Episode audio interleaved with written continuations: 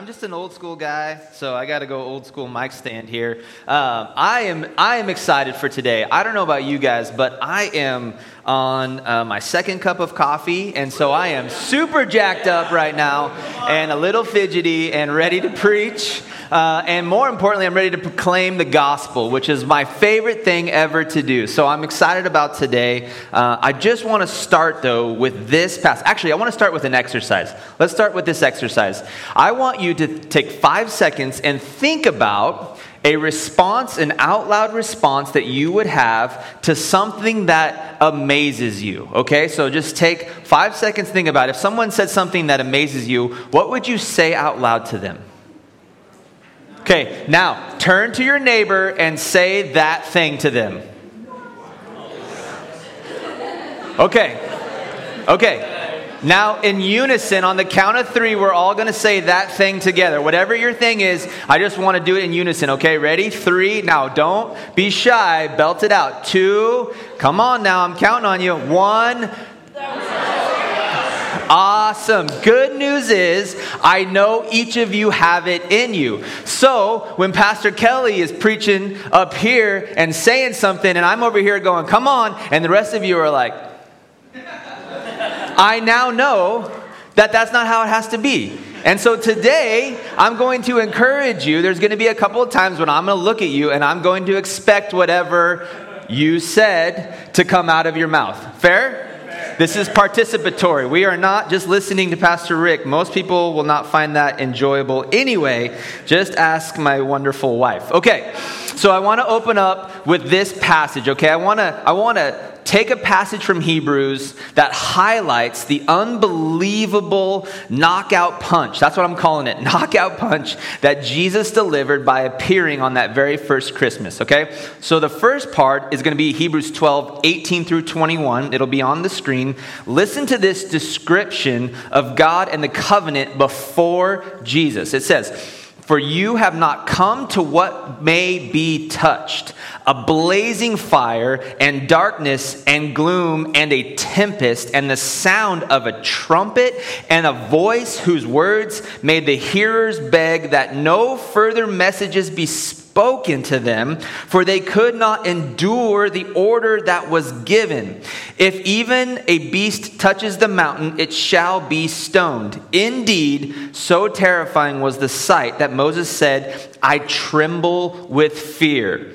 But, starting in verse 22, but you have come to Mount Zion and to the city of the living God, the heavenly Jerusalem, and to the innumerable angels in festal gathering. I love that word, festal gathering. Um, and to the assembly of the firstborn who are enrolled in heaven, and to God, the judge of all, and to the spirits of the righteous made perfect, and to Jesus the mediator of a new covenant, and to the sprinkled blood that speaks a better word than the blood of Abel. In other words, the covenant that God established with his people on Mount Sinai was indeed a perfect covenant. The problem was it was unattainable by any human being ever until Jesus.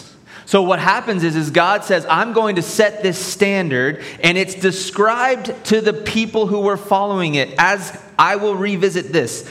Something that may not be touched, a blazing fire, darkness, gloom, a tempest, a sound of a trumpet, and a voice whose words the hearers beg that no further messages be spoken to them. Which means God was heavy. He wasn't just this light thing to take and we walk into church and we're like, "Oh, I love God." And you know, it was like, "God, please please just stop please this is a uh, this is an unbearable burden until jesus comes and that's why it says to jesus the mediator of a new covenant a new covenant that paid for that bought your sins, that covered your sins with the new blood that's better than the blood of Abel, right? That's what he's saying right there. That was done because Jesus came. And that's why we celebrate Christmas. Isn't that amazing? Isn't that insane? Yeah, let's try it again. That's why we celebrate Christmas. Right, that's the better response, right? The people are going, No, God, I cannot take more of you. Now Jesus has said, I have covered that. So we can walk in in our festal garb and sit in our comfy chairs and sing fun songs while we check the score for the Seahawks game. No, nobody? Whoa, calling somebody out over here. I like it. That changes things. That is why we come. That is why we celebrate. Our entire series has been built around this verse, Matthew 1:23, which says, "The virgin will conceive and give birth to a son, and they will call him Emmanuel, which means God with us." Jesus the perfect sacrifice, the total and perfect represent, representation of God on earth, and the deliverer of a new covenant came to be with us. That to me is insane. He's the author and the creator of a covenant that, that just was described as a blazing fire and a tempest. He decides to, God decides to establish a new covenant, which we are forgiven once and for all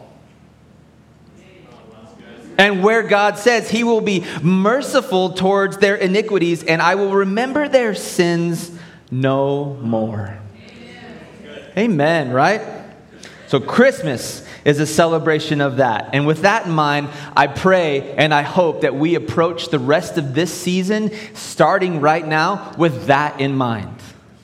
That will change your perspective. That will change how you not only participate today at church, but when you go forth into the stores and that laborer who's been dealing with 25 crappy people for the last hour and you will, you will give them a break because Jesus gave you a break.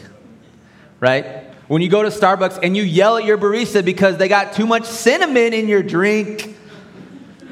Ah!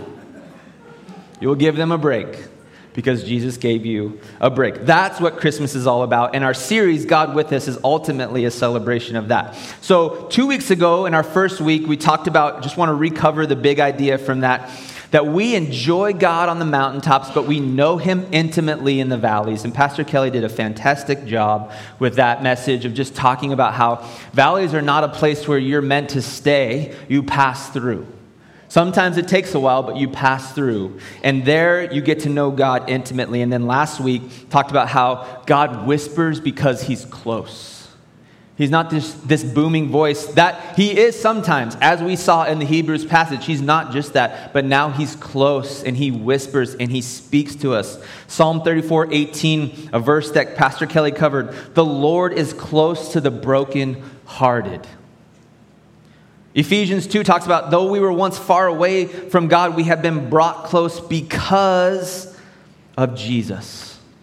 And I love, love, love, love, love that, that God is near. Today, this week, we're going to talk about experiencing God in the storm, in the middle of the storms. Who here has ever been in a storm of life before? Get your hands up, everybody, or you're lying, okay? All right. We've all been through storms in life. We live in an area, though, honestly, I know it's kind of funny because it was snowing, but that's like the extent of our storms right? Like we live in a really docile climate, which I'm really, really thankful for. But but but that's not the case for everybody, right? That's not the case for most of the United States.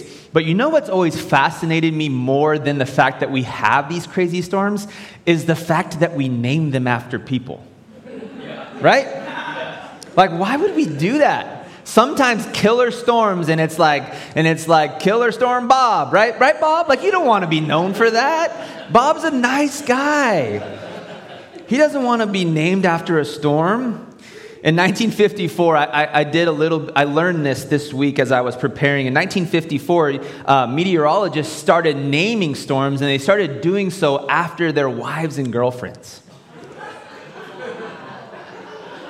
I'll just say it. When you do that, you're asking for a different type of storm to hit your life. That's, that's what's going to happen. Then, right, it, thank you. Thank you, Pastor Kelly. In 1979, they decided to level the playing field and they started using men's names as well. And so they wanted to make sure that everybody was responsible for the terrible uh, recognition of the storm. And then beyond that, they started retiring names of really bad storms. So now there's like a hall of fame of terrible storms, right? Like, what is going on? But now you know, like, there's these names. That's how it came about. That's why we have the names of the storms.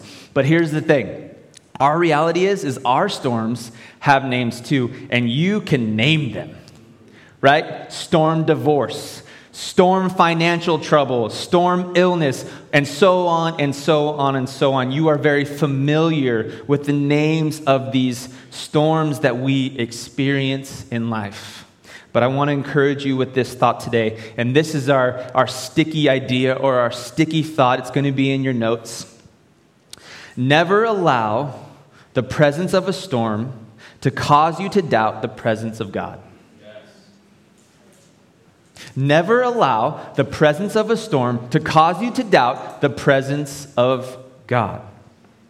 Today, we're going to read a story in Acts 27 about a storm that Paul and some of his companions experienced. It's, it's going to be awesome. So, if, if you're in your Bible um, or you're on the app, you can turn to Acts 27, and we're going to start in verse 20. So, just pay attention to this first line, verse 20.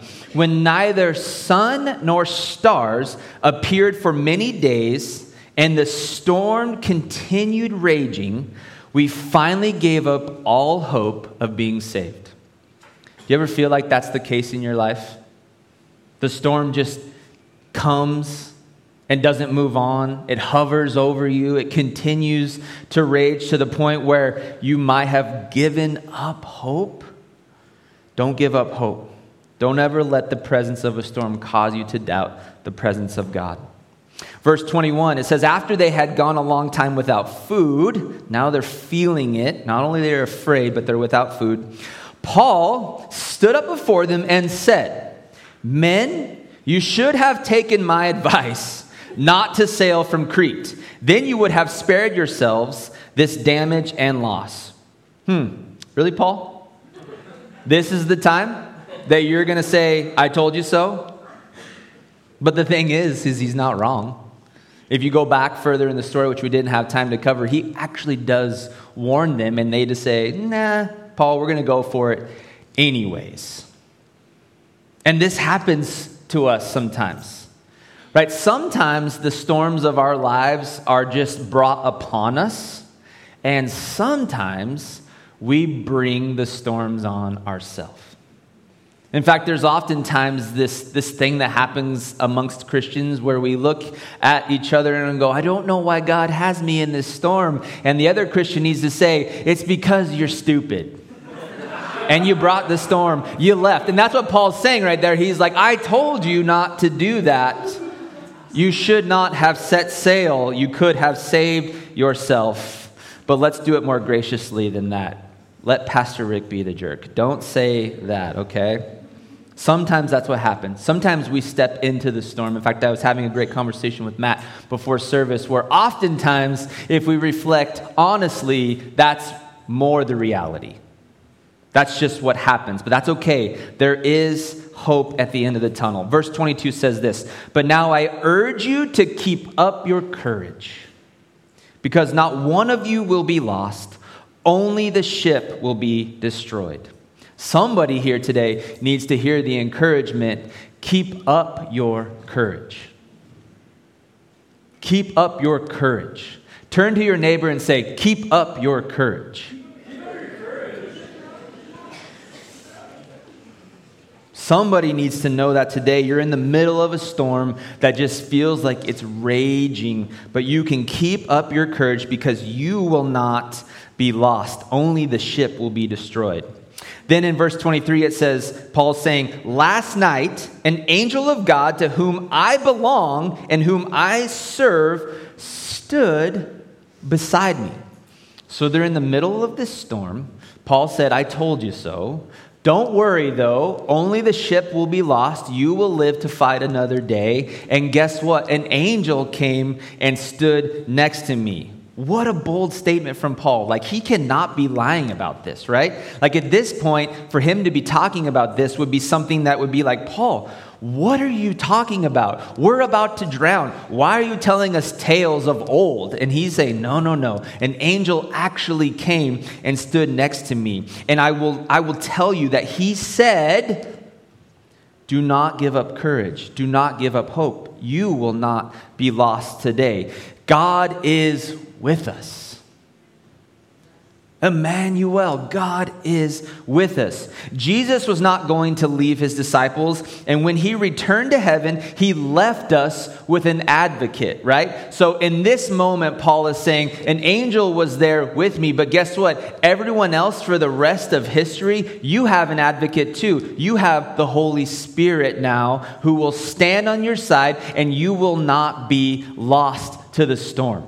He will guide you, He will strengthen you, He will encourage you to keep going, and He will lead you through the storm if you're willing to follow, follow Him. He did not, and He will never leave your side. Now, now when you talk about different storms or just really anything that's difficult in life, whether it's a storm or, or something that you have on your plate that you're really up against. Maybe it's a work thing or a project at school. Um, the one thing that I know really helps me is when I recognize who's on my side right? When paul recognized that that jesus um, that jesus was not going to leave him god was not going to leave him that uh, that the angel of the lord was there to tell him to keep up his courage he knew he had the best possible teammate to go through this storm. It matters who's on your side I'll give you an example. I play basketball on a regular basis. Now, I've retired twice, so I'm on my third career. However, um, I get to play with some pretty talented players at times, and one of those players, his name is Eric. And here's the thing about Eric when you walk into the, it's not Eric Stone either. No, don't get confused, because I know he looks like a baller. Um, when Eric walks into the gym, uh, you, you, you just think, okay, I am going to, my level of play, like the game of basketball is going to be better today because of Eric. And if he's on my team, there's a good chance we're going to win. There's a good chance that he's going to find that player who's in the corner for a wide open three. Now, I know some of you are like, basketball analogies? Really, Rick? Hey, it's what I do. I'm sorry. You just follow me for this short one. That's okay. We'll go on to a different one in a second. But he finds that player. He moves differently. He plays above the rim, which is not my area of the world, as you can imagine, right? It's just different. And when Eric's on your team, you know you have a shot to win. When you play with Eric, you always believe that there's a chance that you will prevail, and it changes your posture. It changes your attitude towards that specific event. It changes how you respond in that moment. It matters who's on your side. Now, putting Eric aside, if life is this journey that you're on, and you have God, you have Jesus, you have the Holy Spirit in your life, that changes your posture because it matters who's on your side. And just like we've been talking about this whole series, God is with you. God is with us. Emmanuel, I cannot tell you how much that matters. You just have to, wow. You just have to, what was yours, Lindsay? What was your word? Whoa. That's an appropriate response to that fact. Okay? It matters who's on your side. And guess what? If you have Jesus on your side, you will live to fight another day. A reminder never allow the presence of a storm to cause you to doubt the presence of God. Get that in your head today, please. Okay, so there's another story. We're going to pause on our story with Paul. We're going to come back to that in just a second. But there's another story that we see that has a storm involved as well, and we find it in Mark 4. It's actually in Matthew as well, but I'm going to talk through the Mark 4 version, and it's the storm on the Sea of Galilee. And there's actually a painting um, that Rembrandt painted called Christ in the Storm on the Sea of Galilee. And I want to just read you the description that's on the, uh, the website for the museum that hosts this painting or has this painting, just because I feel like it really represents how we feel about storms. It says the biblical scene pitches nature against human frailty. If there's ever something that points to how frail we actually are, it's the power of nature. Storms, right? Just look at them. They are terrified. I know, you can't really tell because, anyway. Um, but they are panic stricken disciples and they're struggling against the sudden storm. And they fight to regain the control of their fishing boat as a huge wave crashes over its bow, ripping the sail and drawing the craft perilously close to the rocks in the left foreground. One of the, one of the disciples succumbs to the sea's violence by vomiting over the side. Amidst this chaos, only Christ, at the right, remains calm like the eye of the storm. Awakened by the disciples' desperate pleas for help, he rebukes them. Why are ye fearful, O ye of little faith? And then rises to calm the fury and the wind and the waves. Nature's upheaval is both cause and metaphor for the terror that grips the disciples, magnifying the emotional turbulence and thus the image's dramatic impact. So, a quick play by play of what's happening in there if you haven't already gathered what's going on. The disciples, at Jesus' request, get into a boat and they decide to go across the Sea of Galilee. But while they're crossing, a huge storm arises. They panic, as most of us would, if not all of us. They panic, and in the middle of their panic, they wake Jesus up, who was beneath them sleeping. Like he's sleeping through the storm, right? And if you're on the boat and you're like, why is Jesus sleeping? I mean, I would have that same response. Get him up. Let's do this. Come on. So he wakes up to their panic and he asks them, as it said there, Why do you have such little faith? I mean, what? Jesus, there's a storm. Don't you see the storm that's about to take our boat over? And his response is, Why do you have little faith? Talking about a push, right? Jesus is pushing on them. He says, Why do you have such little faith? And then he does the thing that is like, Oh, or whoa. He says, Peace be still. And, the, and immediately the storm goes calm and they are safe. At the command of his voice, the waves and the wind go away. And in that moment, the disciples experience peace, but not just peace from the storm. They now know to a new degree that their Lord and Savior to be is in charge of the storm. Not only is he able to get them through it, but he commands it. Because Jesus was in the boat, they experienced peace. And this is the thing that I want you to take with you more than anything else today, and it's in your notes. Real peace is not found in the absence of a storm, real peace is found in the presence of Jesus. Get that. Real peace is not experienced in the absence of a storm. And you're like, I don't know, Pastor Rick. I don't know if I believe you. I'm telling you, real peace, storm or no storm, storm or no storm, is found in the presence of Jesus. So I hearken back to Pastor Kelly's intro. We are helping people know Jesus because that's the only place where real peace is found.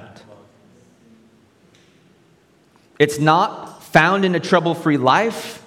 You will never have a trouble free life. Seriously, like Jesus said, He said, in this world, in John 16 33, He said, in this world you will have trouble. But then He also said, take heart, I have overcome this world. Come on, yeah, let's go. Real nice. I love that, G. Real peace is found in the presence of Jesus. He will never leave you, He will never forsake you. I love that.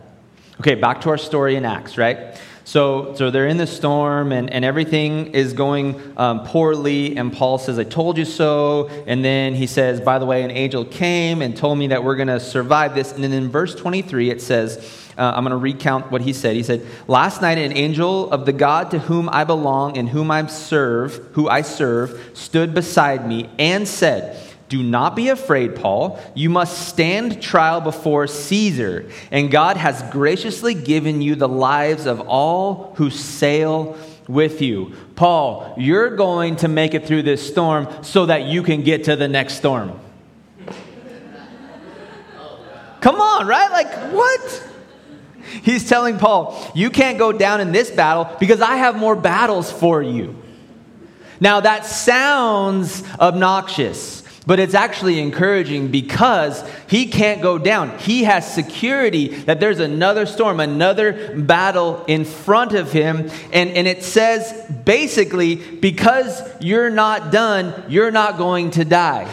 And I want to tell somebody in here today if you're not dead, you're not done. Age, whatever. Life experience, whatever. Situations, whatever. If you're not dead, you're not done. Just like they're telling Paul, you have more battles to face. Don't be discouraged by that. Be encouraged by that because you have Jesus with you, Emmanuel,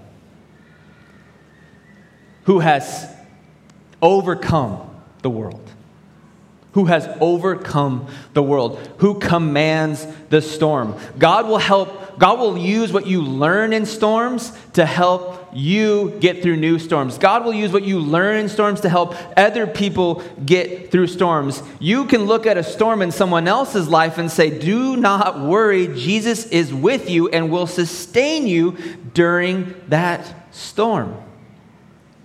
And I have to be honest, the thing that gets me more than anything else in that is that as a parent, I wish, wish, wish, wish, wish that my kids never have to go through storms, except for that's wrong. Because they will. And if they never learn to trust Jesus in the storms, then their life will not be full of peace. And so I pray instead of avoiding the storms that God would be with them and I pray for my friends, instead of avoiding storms, that God would be with them and that they would experience real peace with the peace and presence of Jesus.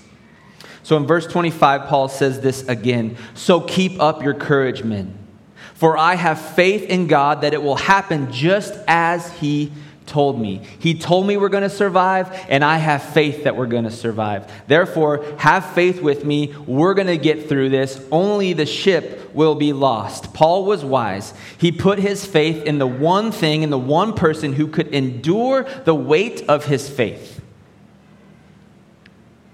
Right?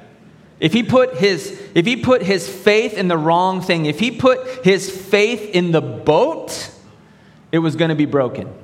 If he put his faith in the other people around him, it was going to be broken. If he put his faith in his own capacity, it was going to be broken. But he put his faith in the one person, in God, in the one thing that could endure the weight of his faith.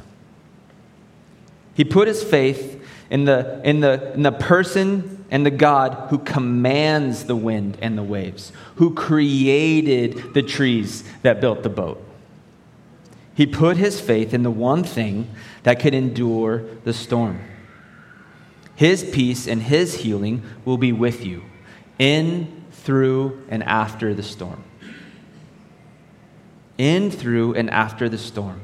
And the only thing that you can control in the middle of a storm is where you put your faith, is in who you put your faith. I love this verse. I'll put on the screen. Psalm 46, 1 through 3 says this. God is our refuge and strength, an ever present help in trouble. Therefore, we will not fear. Though the earth give way and the mountains fall into the heart of the sea. I mean, don't graze past that. Right? If the earth give way and the mountains fall into the sea, what? Can you imagine witnessing that? I was part of like the tiniest little earthquake in Spokane, and I was like, whoa. Right? Yeah, we had an earthquake. We're in Spokane. We had an earthquake, people. Check us out, right? Like that was the response. It was like, whoa. And it was like, not much movement, right? Oh, whoa, right? Like the earth opening up and things being swallowed and mountains falling into the sea. That's the picture he's painting. It says, though its waters roar and foam and the mountains quake with their surging, God is our refuge and strength, an ever present help in trouble. Sometimes I feel like they should reverse that, right? Like, therefore we will see and not fear, though, though earth give way. And then because of that, God is our refuge and strength. And you're just like, whoa. Right? So remember this. We're going to close up with this. Peace is not found in the absence of a storm, peace is found in the presence of Jesus. I'm going to invite the band up. We're going to sing a song in just a second, but I want to walk you guys through something because I have a challenge for you this week and for the remainder of this Christmas season because God is with us. And because of that, we should celebrate wildly and we should do all of the Christmas things. But we should also remember that when times get tough, when storms hit life, that real peace is found in the presence of Jesus. And you know what? The best way I know how to get you there is to put you in front of His Word, to put you in front of Him through prayer. And so we're going to challenge you this week um, to engage a specific reading plan, a specific Advent reading plan. Uh, Pastor Kelly turned me on to this uh, a few weeks ago, and I've actually been, been engaging it with my wife and a couple from our community group. We've been reading it in the Bible app together. And so, up on the screen, if you want to put that slide up, uh, if you go into the Bible app and you search for uh, the Advent, the journey to Advent, the journey to Christmas, a Church of the Highlands devotional, it will have a few things. It will have a quick devotional. Takes you about two minutes to read. It will have the scripture they use to back up what they're saying in the devotional. And then, if you do it with other people, because you can find friends on the Bible app, I know, right? It's crazy. Um, thankfully, I only have two friends, so uh, it makes it really easy to find them. No, that's not true. I actually have three, okay? Uh, and so, so what, what happens is, is if you find the Bible plan, you can do it by yourself or you can invite other people to join you. But if you do it with other people, you actually have a little section to where you can also comment on that, and the people that are doing it with you can read that and respond to that. And it's actually just been it's been wonderful. Truthfully, it's been wonderful to just put myself in that frame of reference each and every day.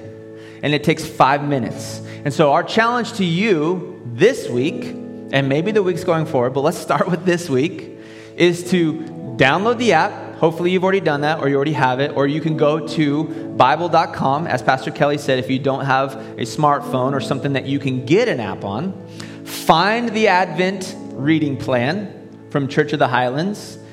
Start it, read it, soak it up, and allow the peace of Jesus to give you real peace through the storm, in the storm, on your way out of the storm. Our friend, Dr. Jerry Sittser, who you may or may not know, if you've been here for a while, he's been to our church a few times to speak. And he says this um, He says, Our faith must not simply be about information, rather, let it be about formation.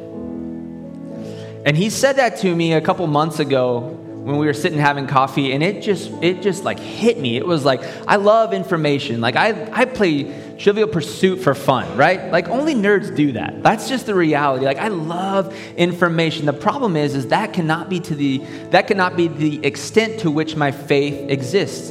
If you come and you're hoping that something that i say or that pastor kelly says is information enough to transform your life you're going to be sorely disappointed. You are, and that's not even a knock. I think Pastor Kelly is one of my favorite speakers to listen to. That's not a knock on him, that's just reality. But if you want Jesus to form you, to shape you, to encourage you through the storms, to walk you through the valleys, to whisper when you're in the cave, you have to put yourself in front of what he's doing. You have to let him form you. So engage the reading plan each and every day this week if you can, and allow God to speak into your life. Be quiet for two minutes. Take a break for two minutes when you're on the toilet, right? Er, some people are judging me right now. Get off your judgment stool, all right? Yeah. Let God form you. Let Him shape you. Let Him encourage you and remind you that He is with you. God is with us. That's what this season is about. Do me a favor and stand up. I want to pray for you guys really quick. We're going to sing a song. And because of what we learned today, because of what God's word did in and through us already, I want you to sing loudly. I want you to, to take that same gusto that you were like, whoa, with, and I want you to sing to praise Him. God, thank you for today. Thank you for the opportunity to gather, to come around this idea of God with us. That this season that happens every single year, God, I pray it would not be lost upon us the weight of what that did, the way that it totally changed history, unlike anything else ever, or like anything that will ever come. And God, thank you for the encouragement that even though there will be trouble, you have overcome this world. And that we have an advocate in the Holy Spirit working in our lives, carrying us through the storms. God, I pray that our peace would be found in you, that our faith would be put in the author and creator of the storms, of the boats, of the water, of the winds. God, the person who controls those things, who can say, Peace, be still, and those things go away. Let us put our faith in you. We love you in Jesus' name. Amen. Let's sing.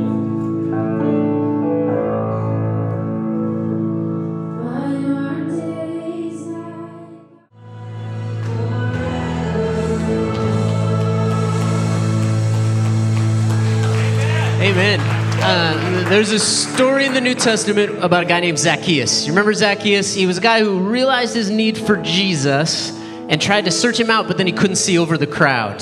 And this is a part of the world where there's not trees everywhere. There are very, very few trees. But Zacchaeus spotted a sycamore tree and he climbed up it and he saw Jesus and they had this interaction. The amazing part of that story is that decades before Zacchaeus ever knew he needed Jesus, a tree was planted to meet that need. It's the same for you. You're going through the storm, but guess what? A tree has been planted for you to climb in and see Jesus. Your need is already being met. Uh, Pastor Rick, thank you. That was awesome. God is God is really really good. Um, I just want to remind you of a couple things before you go. Uh, there's a card on your seat with a picture.